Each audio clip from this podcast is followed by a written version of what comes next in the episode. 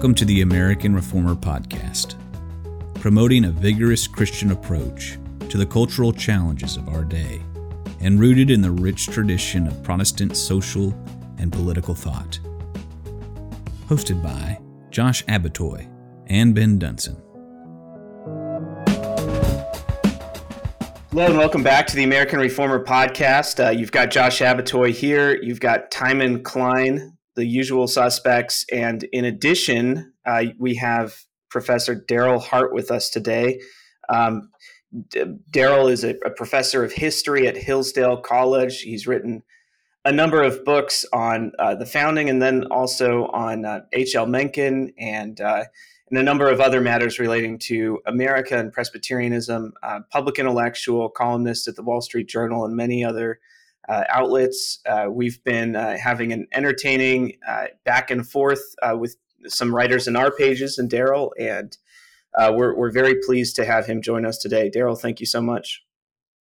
Sure, I'd say good to be with you, but I'm not entirely sure how this is going to go. So I'll say, may it may it be good to be with you. Oh, I, I think we'll have a great time. Um, well, excellent. Well, Timon, what you, you take it away. You uh, you're the you're the uh, architect of our of our plan today. Oh, am I? Great. Okay, sure. Um, yeah. So let's let's begin. I think this is. Uh, I mean, you guys can correct me if I'm wrong. If I'm wrong, the most recent Twitter dust up we all had, which is you know it's Twitter. It's all it's all good fun. Um, is is over Darryl's uh, piece that he wrote at the Wall Street Journal. I think I think that was on July 4th, right? Is it is that right? Okay. It was. Um, yeah. And that then Joe Rigney and, and Glenn Moots responded to in our pages, and then we did a podcast, I guess, a couple weeks ago now, uh, talking about the same same pieces. So, Darryl, I just want to we can start with giving you a, a chance to tell us why we are all wrong about your uh, which which uh, I gather is something you you don't mind doing. It's telling us why we're all wrong, both about both about your piece and maybe our our general conception of America uh, that was that was presented, you know, by Glenn and Joe. But then when we talked to them, we were obviously affirming many of the things they argued. Well, well, I'm not sure that they were. Um, so the, the piece was about uh, a Christian case for patriotism, um, which would be understandable on July 4th. Um, and I actually felt like I might have been betraying some of my uh, 2K, although in some circles called R2K, uh, convictions, and um, and and uh, I anyway. So I, I made that case. I happened to mention uh, Stephen Wolfe, but that wasn't what did it. I don't think it was Doug Wilson that I mentioned as as people that could not celebrate July 4th. And the important phrase that people didn't necessarily pick up on was by their logic. Um, and so, if you're going to defend Christendom, which Doug Wilson is doing right now, he has a new book about that. And if you're going to defend Christian nationalism, which Stephen Wolfe is doing, um, it would seem that that's out of character with an American founding that was not Christian at the federal level, certainly, and also not Christendom so again, that's just by the logic. I guess I was surprised in the response at American Reformer, both in the article and the podcast, that uh, there seemed to be um, a, a big reaction to an 800 word piece that really wasn't about trying to defend or articulate what the American founding was as liberal or secular. I did, I, I know I used that phrase. Um, and I think those are fine phrases to use, and I think those are fine um, political uh, convictions to have. We can, and we're going to have that that argument, but or di- discussion.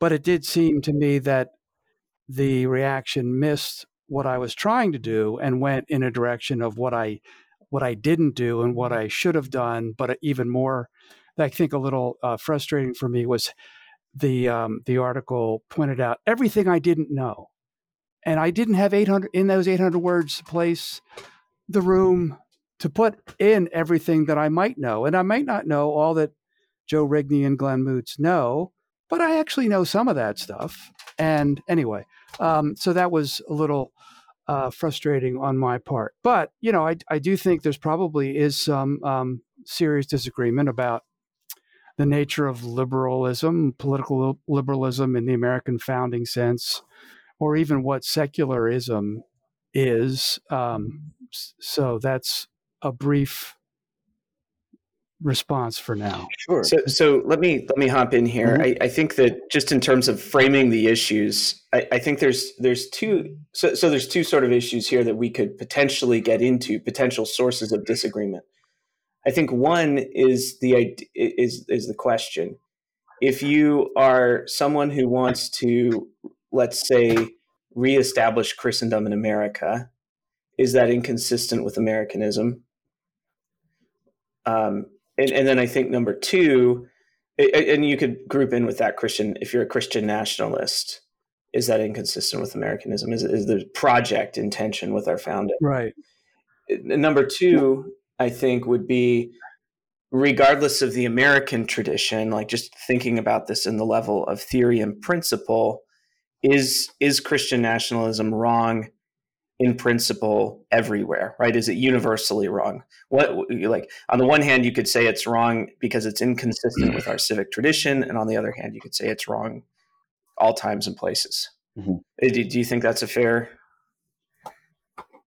Well i guess yeah i think those are those are fair. So i, I don't know if you want what which one you want to do first let's do the it, it makes sense but, to me to to address if you guys are amenable to this to address the principle our principled argument first.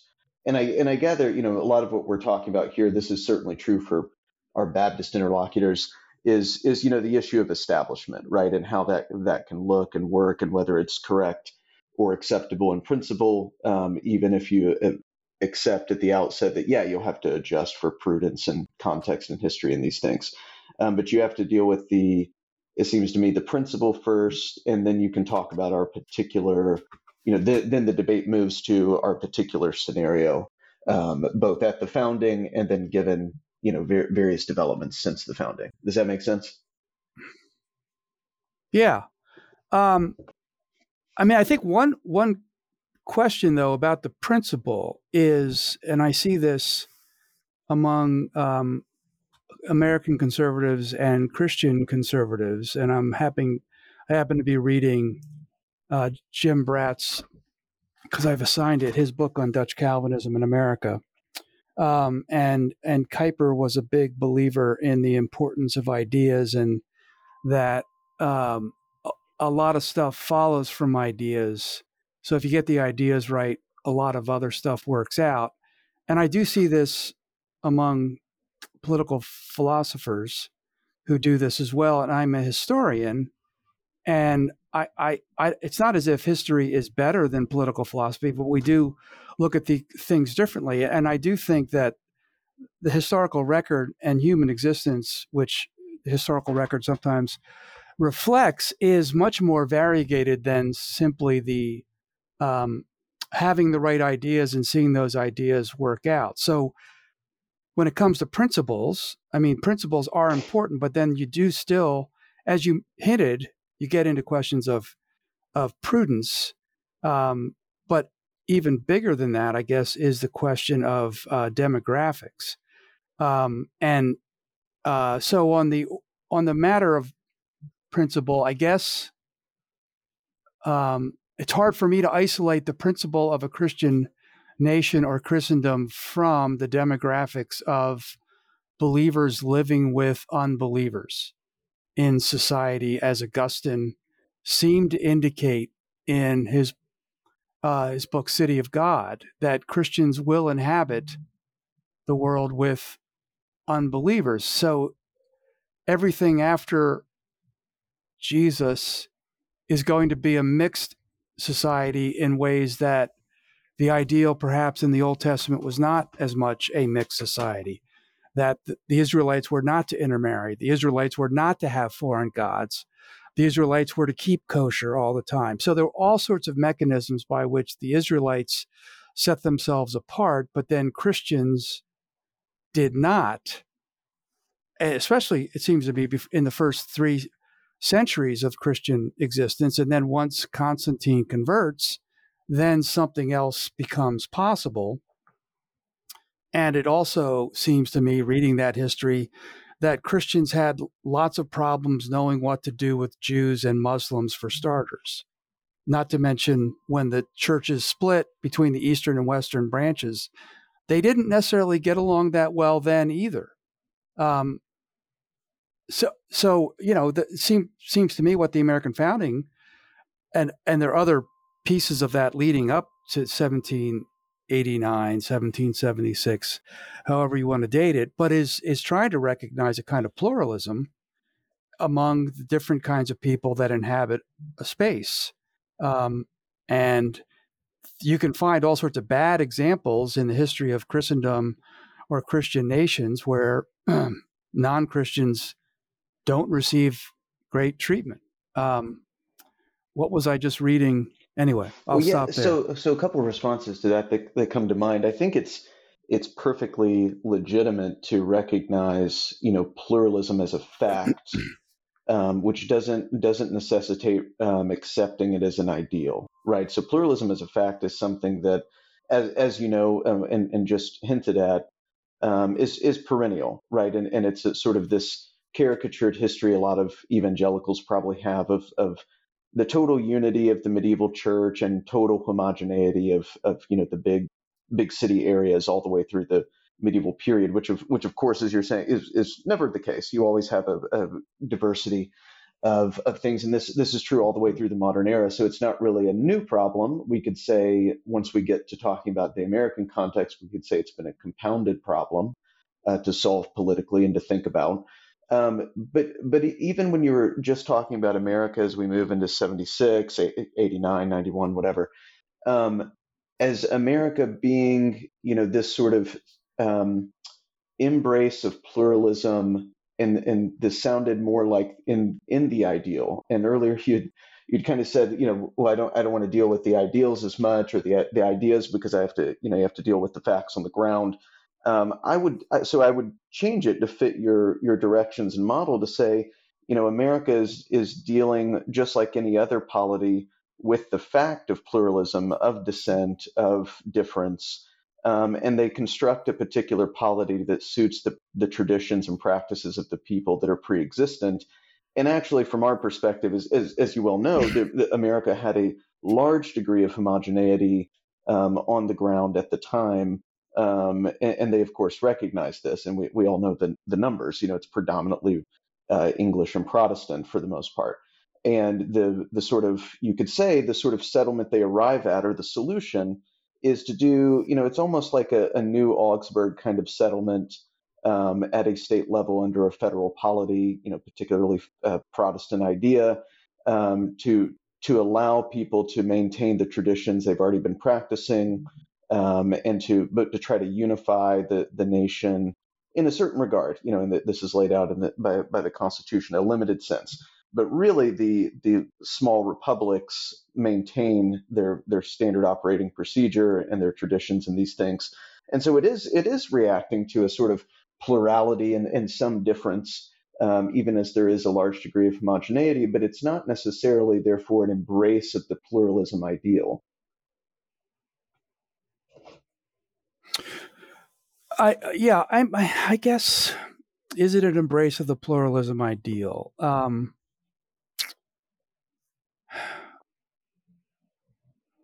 I mean, I, I teach the American founding as very much an extension of uh, the British political tradition and the the strange way I think compared to the continental Europe, the strange way that the British Empire had an established church or two established churches. Once you have the Union of England and Scotland, mm-hmm. I guess you know Miles Smith would say, "Yeah, but don't leave out the Church of Ireland." So is that another three established churches? Um, but but then you have these dissent, Protestant dissenting groups that have a measure of uh, freedom. Now there are real penalties for being a dissenter. Uh, I mean, so, some I guess some penalties, not as nearly as severe as Roman Catholics, but still. So you have this weird kind of Protestant denominationalism that I think owes a lot to the British imperial order, such as it is. So there's a variety of of differences, but and that I think is reflected in the founding.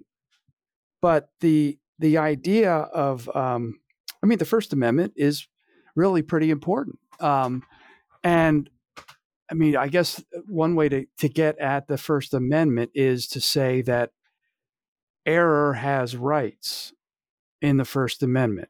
Even religious error has rights, that there are going to be protections for that.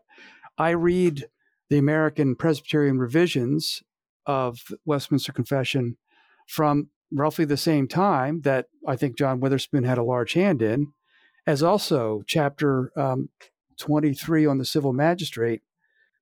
I th- I think that reflects also a, a, a recognition that the civil magistrate is protect all religious groups. There's a there's a nod to all Christian groups, but then there's also beyond that, seems to me, um, all religious groups, um, and so a redefinition of the civil magistrate in in that way.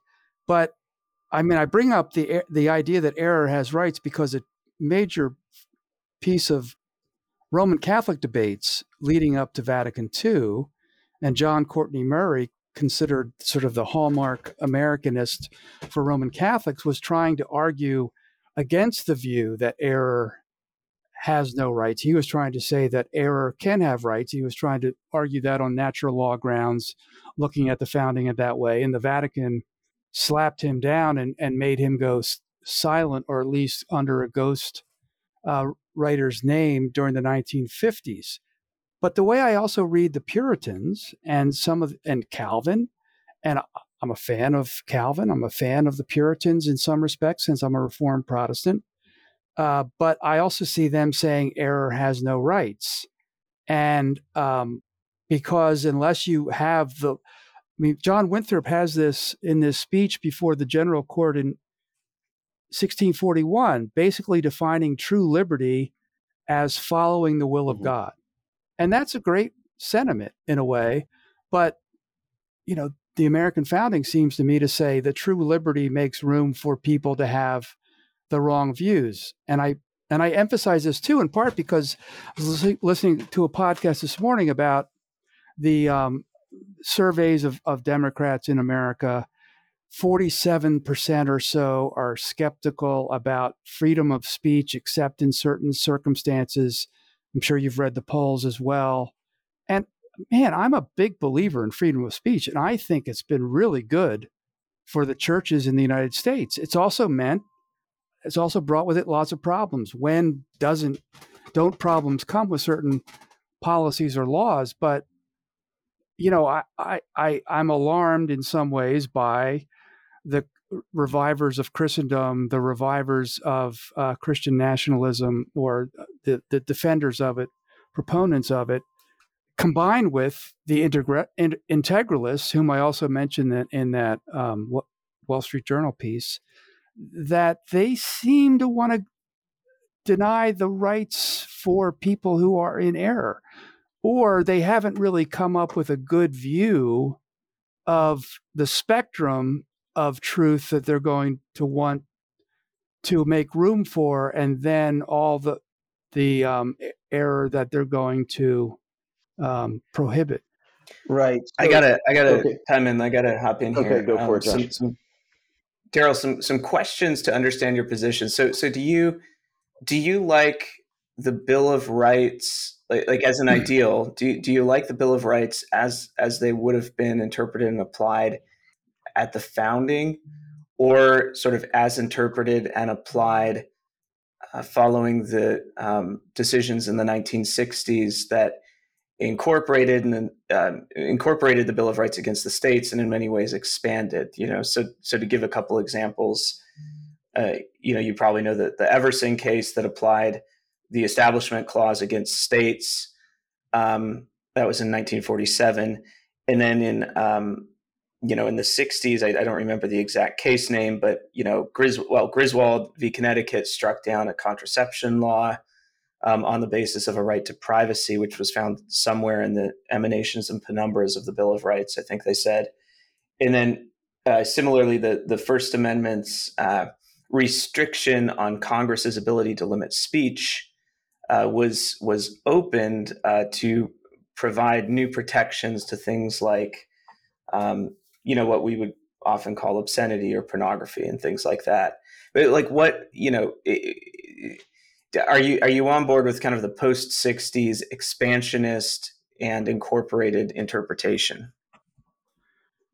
Well, I mean, to become even perhaps more provocative, I'm not on board with um, the uh, application of the Bill of Rights in the Reconstruction era back to the 1860s to all the states. I'm a I'm a believer in states' rights. That doesn't make me a defender of slavery, but I I I do think that uh, the Tenth Amendment in the Constitution is a is a wonderful provision, and this this really messy system of the American founding, where you have the federal government doing some things, and then the states doing the rest, and then there's going to be there are going to be differences among the states uh, about those matters, and that allows those states to have established churches, which most of them give up early on, but in places like Connecticut and Massachusetts, they last until the 1830s uh, in, in the case of Massachusetts, I, I would, I, I think, you know, people like to talk about a laboratory of democracy in each state as a kind of laboratory, et cetera, et cetera. I, I mean, that's a little too scientific for my mm-hmm. taste, but I think local variations, which we actually saw play out during COVID of all things, uh, because people didn't like maybe President Trump's response.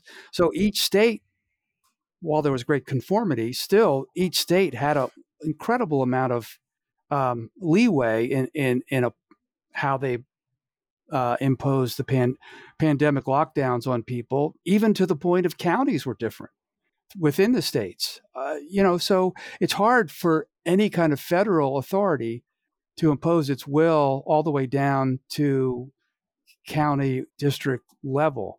Um, so, uh, you know, I'm not a, I'm not a fan of the federal government in any way, and the, and the courts the expansion of the court's power in the 20th century has not been necessarily a good move, but it's not just the courts. I mean, the federal government has expanded its power also through civil rights legislation, Title VII, Title IX. Christopher Caldwell has has written very, um, I think, importantly about the way those mm-hmm. those laws have been and policies have been uh, established within a host of institutions and regulatory agencies so that it's almost impossible to see what's what's coming with that. Um, so I, I I I think you know the, the, cases that you brought up. I guess it was Josh who brought those up. I, I don't know that the courts necessarily had to decide them. I'm probably not a, a fan of the way they were decided, but I also would I think the American form of government from the 18th century, even down to the uh, 1950s, has been um, has been amended in important ways and not necessarily in the best of ways that preserve the real authority of local institutions and local governments. Well, yeah, I, I push. Uh, th- thank you. I mean, I, I it, actually it turns out we're in violent agreement on like eighty percent of everything, so we can, you know, uh, success. Um, I, I, push on that because, I, I, mean, as you know, we're, we're in a situation where an individual can can go sue their state in federal court. Um, you know, over like, like the, the federal government, of course, it's grown and it's gotten more powerful. It has this bloated bureaucracy. But the other thing that it's taken on is it's the um, it's the big bad enforcer of individual rights all over the place that the individual can invoke against the state in which they live and you know that's happened with all of the bill of rights like the first amendment. The second amendment uh, the second amendment is an interesting case. Old school conservatives who were um, incorporation skeptics like robert bork um, did not want an expansionist reading of the second amendment. Now you know, I, I, think like there's a prudential argument that if you're in a, a, silly world where every other part of the Bill of Rights has been blown out of, you know, totally blown open and incorporated against states, you know, go ahead and bring the Second Amendment in too. Um, but you know, the the um, like the, we're in this we're in a very odd position in, in the late 20th early 21st century um, where that bill of rights is very different. And it, it, goes back to the fundamental thing we were hitting on right at the beginning which is um, I, I, think you could assert that in the in the founding arrangement um, you, you know it wasn't really the case that we were trying to say that error has rights. I think what you could say is the federal government is not going to be adjudicating the error. They are leaving that to the states. And, you know, the, again, as, as Timon's already talked about, these pre existing civic traditions that we're able to uh, carry forward on their own uh, with the reservations and the 10th Amendment and, and, and all the rest as part of the constitutional bargain.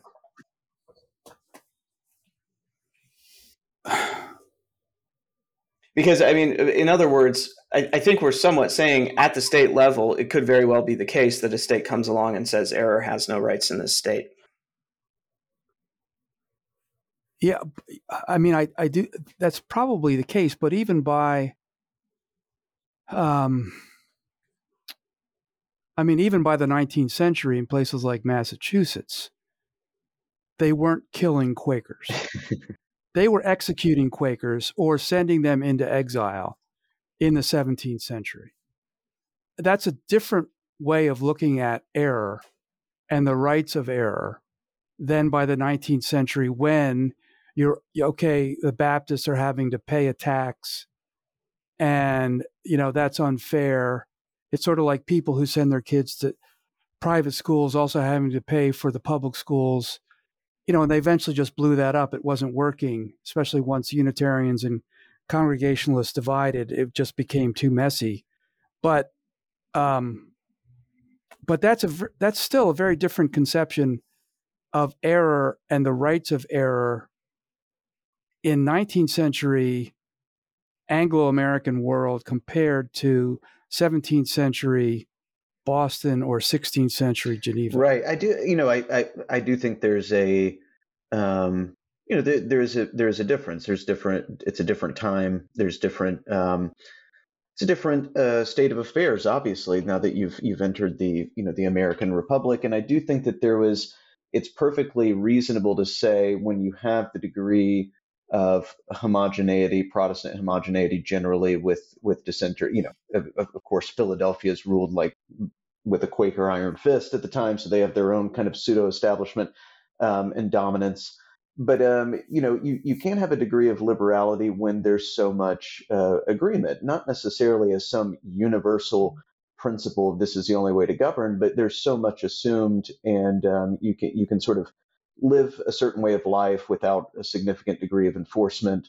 And there is of course a uh, ton of immigration and demographic change in between you know 1630 or 1650 and 1730 and 1750 and, and on up um, so you are you are having to be nimble in your governance. What I just don't think has to be extrapolated from that scenario are these absolute sort of principles. Now we've we've um, you know necessarily that have to be applied in the way they are in a sort of post-war consciousness. So we've already kind of established that we don't all three of us don't necessarily go there, and we do think that this is workable under a federalist model, and that incorporation was generally bad or ill-advised.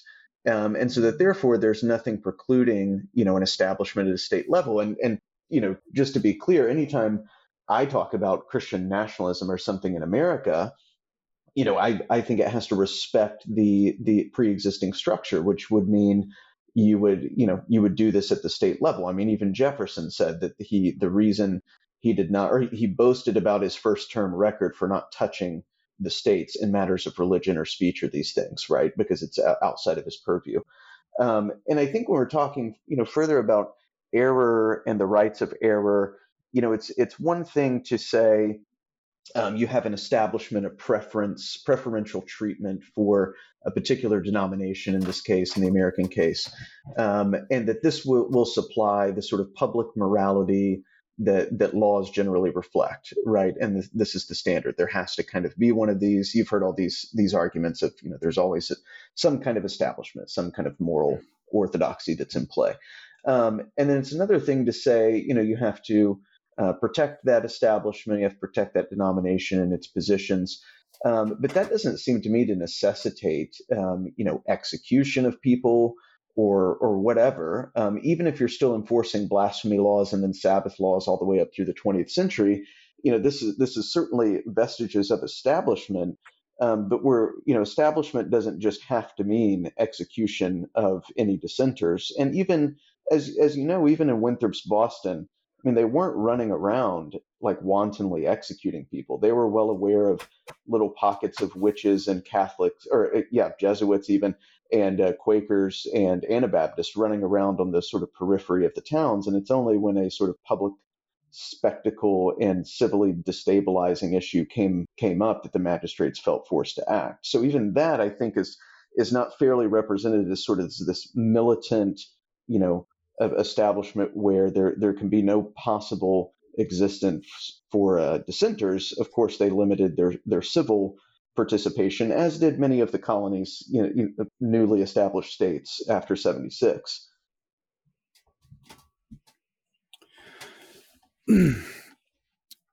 I mean, so you, you you talk about the possibility of an establishment at the local or state level, but I I, I still struggle with what that would look like, um, and if if it's about a kind of imposition by virtue of, I mean, we don't have emperors, and even executives are limited by legislatures, which is something that the Roman emperors didn't really have, or the Christian emperors really didn't have to deal with. You know, if if if uh, England's parliament is the mother of all parliaments and Magna Carta is a big deal, it took a long time for that sort of legislative body to emerge as a as a check upon uh, the Christian the Christian divine right sacral monarch. They were d- saying things in the name of um, of scripture and the like. Um, but if you're going to have a legislature pass laws of some kind of establishment, I, I, I just, I, it, it, Uh, what is it? The, the, the, the kid's phrase is LARPing. I, I, I don't understand how this is in any way a realistic proposal because you have to get a majority of legislatures legislators to do it and those legislators have to be elected by the populace conceivably maybe south carolina which used to have a campaign for all the christians to move there i don't know how successful that was um, maybe you could pull it off there although is and nikki haley is she the the christian governor that the South Carolinians wanted? Is she even Christian? Well, um, well, well right. No. no, no, she's, she's not Christian. So, so I, don't, I just the... don't see how this happens. It, but there might be other ways to try to argue for uh, s- standards, common standards of some kind of decorum that would be useful for families, children, educators, legislators, you know the whole the whole uh, debate over over um, attire in the Senate, occasioned by John Fetterman's slovenly um, appearance. Um, you know, it, it, suggests to me that these weren't Christians making these arguments. In fact, Christians dress sometimes worse than Fetterman does when they show up for worship on Sunday. Um, but you had serious people, I think, on both sides of the the spectrum, more so on the conservative side, but still who were saying this is not fitting for a body with this kind of stature and tradition, et cetera. So it seems to me that there are, are um, ideals, arguments that are available to Americans and also other places in the world, but we're talking about it, the United States, that you don't need to turn to either Roman Catholic integralists or Protestant Christian nationalists. And I'm not necessarily saying that you guys are Christian nationalists, but I but since those two examples were in my column, I think I can bring them up. I I I mean, one of the phrases I've I've written about H.L. Mencken. I'm teaching a, a seminar on Mencken now, and I still want to write a little column about this because I write for the uh, the, the Mencken Society newsletter. But he uses this phrase often: "common decency." It's a great phrase, and he had a great sense of what common decency was.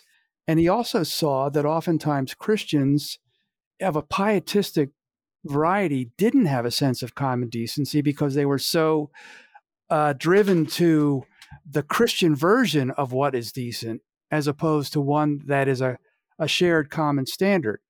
All that's to say that I think, you know, again, we probably agree on a lot of what is uh, a problem in American society. We just disagree on uh, the solutions and the degree to which the American political tradition, however we define it, is um, it needs to be revised. Hey, there, there, was a there was a ton there. Um, hey, can I just uh, point out a couple quick things? You, sure. You, um, so, so, you mentioned. I, I, think we have to distinguish. Like we're now moving from the question of the theoretical. Like, is it possible in a universal sense uh, for a state to have some sort of establishment? Right, and we can we can argue about that. I think Timon and I both would fall down and uh, on the side that would say yes, like certainly. Of course, it's bounded by prudence and application in particular circumstance. Um, but but but I do think there's some value in um, in Christians re-examining establishment, whether it's theoretically permissible, um, for a couple of reasons. I think that, and it, this this starts to tie into the practical elements that you mentioned, but I'm not sure what common decency means in 2023. Actually, I, I don't. I'm very skeptical um, that there is a meaningful common standard of decency in this country, and and I I um, from where I sit, um, the uh, the pluralism, the the Rawlsian pluralism of the late 20th century uh, sort of combined with a lot of the stuff that the Warren Court did, and then some of what was going on in popular culture, it it dechristianized the public square of America. At first, purportedly um, in furtherance of a neutral public square, but I I would I would say it's starting to become clear, and I think it will become even more blindingly obvious over the coming years that we were it was this whole thing was never headed towards some sort of neutral uh, detente situation between different you know competing comprehensive viewpoints. I, I don't think that's even possible. I think what was happening was a transitory state where the public square was evacuated of one public orthodoxy to make room for something new and we're starting to see that something new we can't barely even name it yet but it's it's it's some sort of different set of morals and standards and ways of making sense of the world that is gaining ascendancy and increasingly is establishing itself in some senses.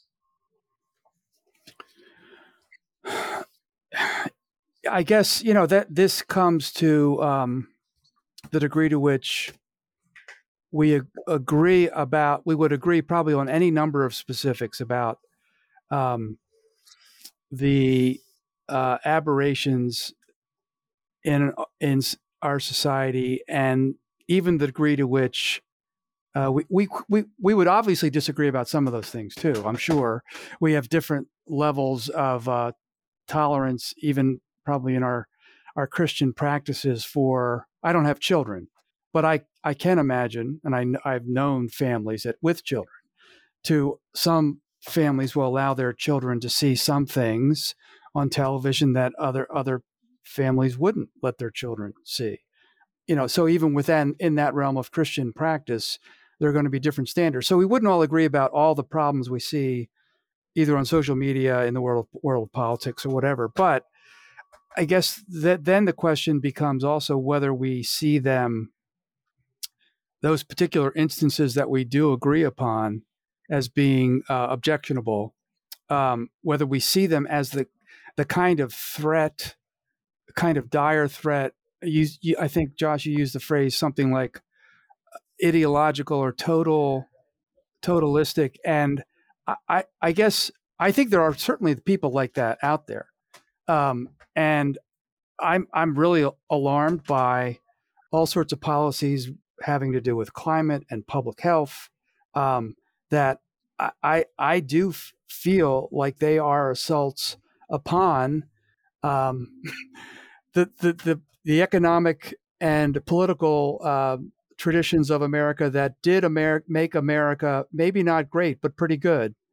And um, I, I think those p- people are real, and I think they have incredible funding sources from very wealthy people. And I'm not a conspiratorialist. I really think I'm not, but I am worried about those people. And they certainly have a presence in the halls of government.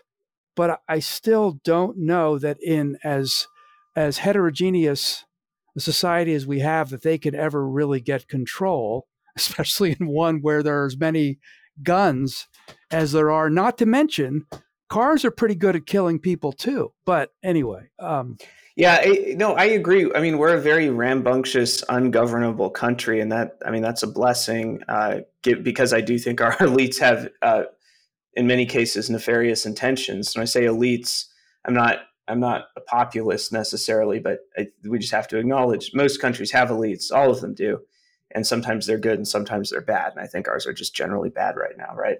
Um, but but um, yeah, great, grateful for that. Um, I think reservoir of of resistance and ungovernability that we have. I think um, I think the the COVID uh, pandemic it was actually a wonderful thing in some sense because the government, uh, the bureaucracy, um, really went hard when it didn't have credibility, and, and it, what what it did is it actually torched its credibility. Um, so I don't I don't think there will ever. I think they'll have a lot of difficulty uh, running a repeat play on COVID because the people of America will just will just not not obey. They won't comply. They've lost significant trust, and that loss of trust is transferable to lots of other domains. It's not like we just don't trust Fauci anymore. We don't you know, we trust everything less now as a result of what happened in 2020. Let, let the record show that on this one, Josh, you are more optimistic than I am. Wow. Okay. I, I, I, I think climate change and green energy is heading precisely in a in a direction that um, the pandemic lockdown gave government the opportunity for. Now, I don't. I think ultimately, um, if the renewable energy can't produce the um, the heating and the vehicles necessary for the kind of life that most people in Western society, urbanized industrial Western society, live, you know, it, it could all come to naught. But still, there could be some very um, painful uh, seasons getting there. Oh, people people will die. I mean, people die when the grid is less reliable. I mean, like for sure. And much of the world hasn't even industrialized yet. Um, I don't know if we're, what are we going to tell them to not industrialize? Um, and you know, of course, it, it, when energy gets expensive, everybody's standard of living just goes down. I mean, it's it's all agree agree on the absurdity of all of that. Um, and maybe I'm maybe I would say I'm I'm more sanguine uh, that the American people will be more skeptical of mass delusion events. Uh, you know, but but, but we'll, yeah. you know, history will tell us that. But but like, I, I do think um, circling back, you're you're pointing out like, okay, you do have real concerns about some of these issues. I would say that. Um, a guy like I'm not a card carrying Christian nationalist. I think Timon probably would say he is a Christian nationalist, but I think that both of us, um, like our we've come up in an environment of stifling enforced orthodoxy in mainstream institutions, especially with respect to social issues. Right. So I was, I think it was my first year of law school when Brendan Eich, the CEO of Mozilla, was run out of the company that he founded um, because it was discovered he had given $1,000 to the Proposition 8 campaign in California defending traditional marriage. The, the marriage and the family and sexual mores um, the pace of trans of social transformation on those matters in the last 10 years has been absurd in, in, you know to the point now where there's tens of thousands of minors who delay uh, puberty or permanently uh, foreclose the opportunity to undergo puberty. Um, you know, getting life altering mutilation, and you know, the, the, the like the, there's a, there's a very real scale of human suffering being caused with all of that. Um, and and so these these the moral insanity I think is part is is the chief reason why um, young politically engaged thoughtful Christians want to re-examine like the the substantive Protestant political tradition because we we feel that liberalism has been insufficient to stop some of the insanity of the recent moral revolution. But, but here's the thing: why does it have to be done? I mean, and one of the questions that Timon floated in our email exchanges, which I'd be glad to come back to, and I'd be glad to hear from you guys what you think about why the the kids, I think was a, was the word he used, but the young people have um, have been attracted to alt right sorts of um, whether Christian expressions or political expressions. Um, and I again, I think the alt right was the phrase or the word he used, but you know, I'm a big fan of. So back to what you were saying about those, again, those objectionable incidents in recent uh, American history and business or other institutions. But why does the opposition have to be in the name of Christ? Uh, the I'm a big fan of the Manhattan Institute and City Journal, and they almost do nothing with religion, which I think is too bad because I think they would probably, although it may be really hard for think tanks that are not explicitly religious to cover religion in some way, but still, I think the people at City Journal are generally so smart that they might be able to pull it off. But I mean, on, on any number of the fronts that you and I are concerned about, they are they are challenging it, covering it, and they're represent they're writing about people who are actually in institutions that are doing things at local and at least state level, sometimes federal, to try to, to oppose these things. And I guess I, I think that, that do, let me ask you: do, Does the Manhattan Institute oppose gay marriage? I'm not sure about that, but I do think that um, there is con- there are concerns there about marriage and family. Probably doesn't does include gay marriage, uh, but do you know if they? I wouldn't. I wouldn't throw them out for that reason. No, no, no. I, I, I, I want to ask a couple questions about it because it, it gets to the point you asked. I think it's a it's a very telling question, and I it's gets to the heart of it. Why must this be done from an expressly Christian perspective? Right. Um, I don't. You know, so so so I would want to ask: Do they do they, for instance, support? Um, oh, this is a great heuristic do they support banning pornography? No, probably I, I not. I, well, yeah. I don't. I mean, I I think they probably have written about the effects of mm-hmm. certain mm-hmm. kinds of pornography and and uh, laws or lack thereof that allow human trafficking and other sorts of things to happen. Uh, but you know, I don't know ex- exactly about that. So, so but can I? What I want to drive at here is the.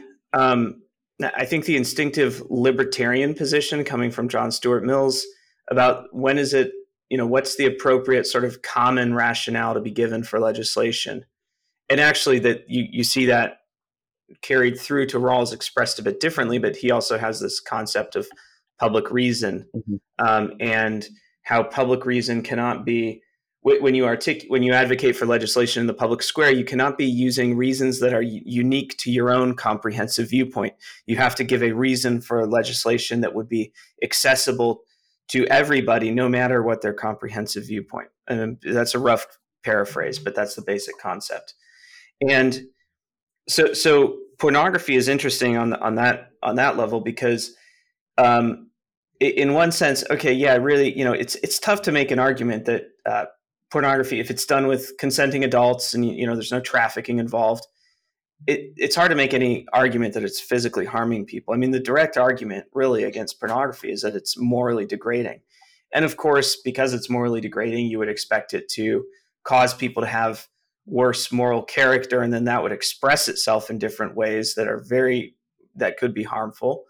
Um, but but just very squarely, like the most basic reason why you'd want to ban pornography is because it's morally harmful, and um, it and and I think that that that is a category uh, that we have entirely lost, um, and you know, and it's really it's difficult. Um, you, you know that that has to be the, that argument has to be asserted from a particular moral framework, uh, even to even to make it. Um, it's not a it's it's almost definitionally not a, a common or public reason in Rawlsian's uh, Rawls conception. But but there are other ways to approach that, and and aside from the moral argument, you could ar- also argue that it is inhuman that if you wanted to take a page or two out of Aristotle, which is about all I know of Aristotle, but that people just going around as sexual beings and simply engaging in uh, expressions of their of their passions is is contrary to what even Greek pagans could see about the nature of what it meant to be a human being. So you could say that this is really not living up to human right. potential. And, and, I think so. And and but but it's also to the case that if you're going to make an argument mm-hmm. for mm-hmm. Uh, the, the immorality of of pornography based on a Christian morality, when it comes to prudence, I don't think that argument is going to go very far right now. So wouldn't it be better to try to find other sorts of arguments?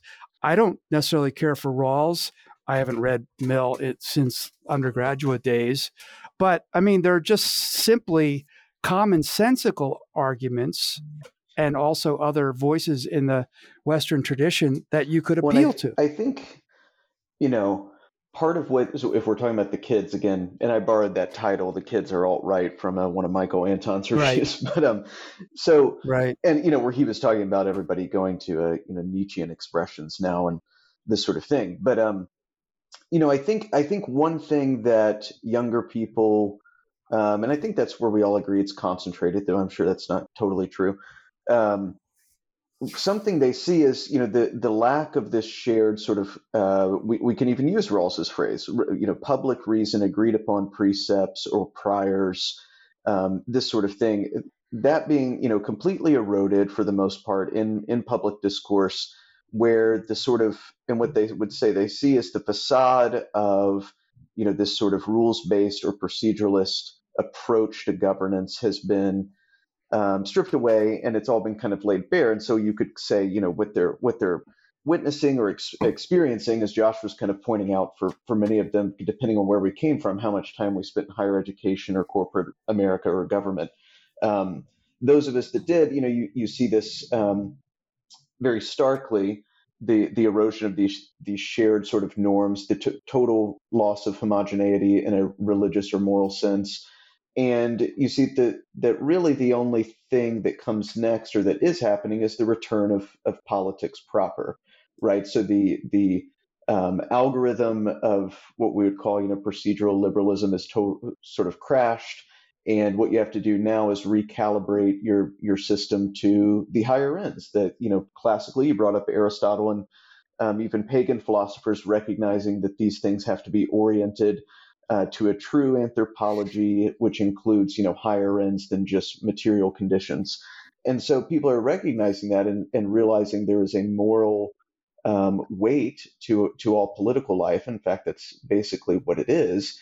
And saying, well, we if if you're going to choose and you kind of have to choose, it's not that we shouldn't seek agreement on on many things, but everything's kind of up for grabs. There is no agreement as it stands, at least in large swaths of the country. And if you're going to talk about, you know, the Western tradition, well, certainly the the great pagan philosophers, um, you know, are, are, part of that, but also um, the the you know real purveyor and, and sort of curator of that is Christianity. And you have um, even in America, of course, as as you know, the um, recognition of Christianity as part of the common law as being, you know, us being at least a generally Christian people across the board. You know, John Jay, John Adams, whoever, everyone, you know, kind of says it and saying, okay, well, if we want to be, if we want to recover this the the morality the moral standards, the religious orientation of our, our of our country and our civilization, which is the glue, the indispensable glue, all, all political philosophers would recognize in some sense, then you know let's let's really do this thing and let's get back in touch with with even the real American tradition and try to see what you can recover to offer renewal uh, to the society. And I think people, I think younger people, just to, I'll, and I'll shut up for a minute is you know seeing that okay we're we're totally back to basics real politics. We can't just agree to disagree anymore. It's it's not how it's it's working because that's a one way ratchet right? And and most people actually as the left recognizes are pretty pliable um, and you really don't need a majority to get to get your sort of moral vision injected into the bloodstream you can do it with a with a you know pretty pretty small minority especially um, you know, of course, the, the gay lobby and things like this demonstrate that quite well. Um, how quickly? So, um, for I'm just throwing that last part out there is is you know to at least some some populations um, on the right, it doesn't seem like quite the pipe dream that that other people might think it is to to assume you can have some kind of progress or, or, or change in this way. So I guess that that um, may get to the reason why um, younger people are uh, attracted, kids are attracted to the alt right, as it were. And, and I guess, you know, this goes to, and this is another problem with the United States and diagnosing how it happens. Uh, Michael Lind, I, I tend to mm-hmm. um, think is pretty smart about this, but the failure of our institutions, political parties, unions, uh, even government a- agencies and uh, branches of government. Um, and social media provides outlets for, as you say, injecting your your moral views into the public realm in a, in a quick way.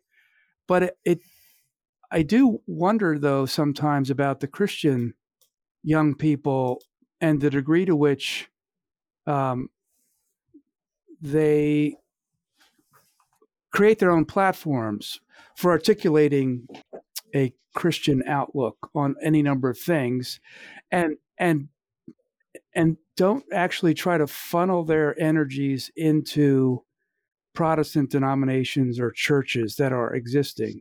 And and of course I'm I'm an old fogey in a very small denomination, but I think more generally, denominations are another one of those institutions in American society and even in American Christianity that seem to have be just sort of unappealing um, to uh, millennials generate i don't know what i don't know how to classify the the generations what's more attractive what has been more attractive is the megachurch pastor mm-hmm. the uh, the uh, the network of churches in something or the the platforms that people can create uh, of Christian expression. And, um, you know, I'm not saying the denominations really have all that kind of muscle. The main line did, uh, as Aaron Renn well knows and has argued, as being part of the Protestant mm-hmm. establishment. But, you know, I, I do think that the work of, of uh, sort of recovery should use existing institutions as much as possible um, mm-hmm. And at least some caution should be given to creating um, platforms, other outlets that, you know, in a decade may not be around. Uh, that particular blog, that p- particular podcast, that set of uh, of readers and audience. Mm-hmm. I don't know. Yeah. Darryl, um, wow, that, yeah, a lot to lot to um, respond to there. You know, I mean, maybe you don't know. I mean, the American Reformer as an organization where we dedicate our resources is uh, completely committed to the proposition that Christian institutions matter. Mm-hmm. I mean, mm-hmm. that's like one of our one of our raison d'etres right there in our mission statement. Um, I'm a Southern Baptist and very very active in what's going on there, including at you know at the most recent convention where we uh, kicked out the author of one of the best-selling books of all time because he had women pastors in his church, and that was that was a fight. Right.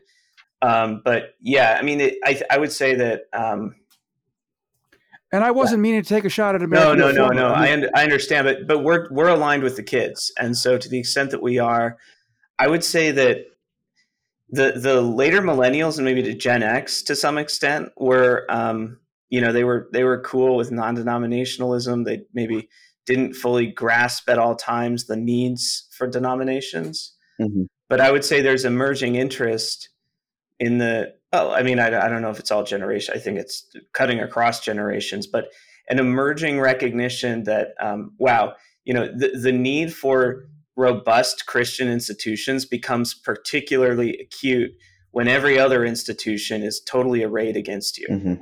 And I think that's actually like very broadly driving people back to Christian institutions and wanting to understand how we can how we can support them, buttress them, and, and make the most use of them.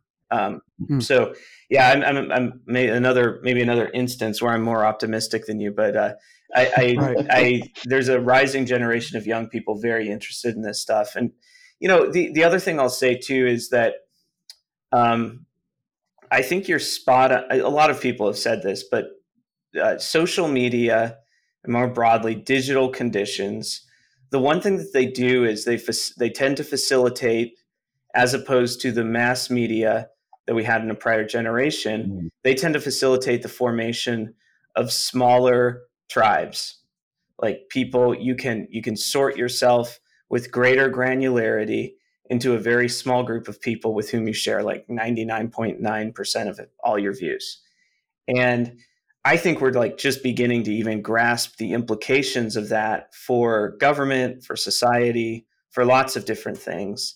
I, I, I guess I would just say that um, I don't know. I don't know entirely if it's if it's um, now that we have this technology that enables people to go and make themselves a platform, and by having a very distinctive view, they tend to create a following.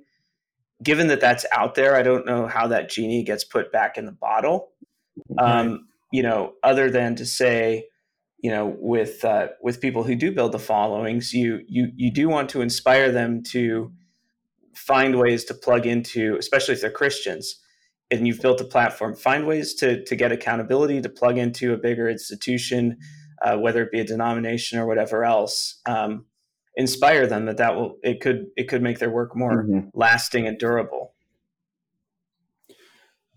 agreed. Well, that wasn't too bad, was it? No, it was good. Is that even good? Thank you for joining us, Darryl. Uh, I- we could go on for hours, um, but Sure, we could. uh, Maybe we'll do it again. all right. Yeah. You, you, Much agreement. Uh, I mean, I, I appreciate you coming on to uh, to engage with us. I mean, I think we um, there was both light and heat, so that's that's a good day's work. All right. Wonderful. Uh, audience, thank you so much for listening today. Um, we, we appreciate your support and attention. You can find us at AmReformer on Twitter. You can find us at AmericanReformer.org on the internet. And you can find this podcast at Apple Podcasts, Spotify, Podbean, and any other purveyor of fine podcasts. Please uh, leave us a rating, uh, a review, helps us extend our reach. Uh, thank you so much. And until next time, God bless.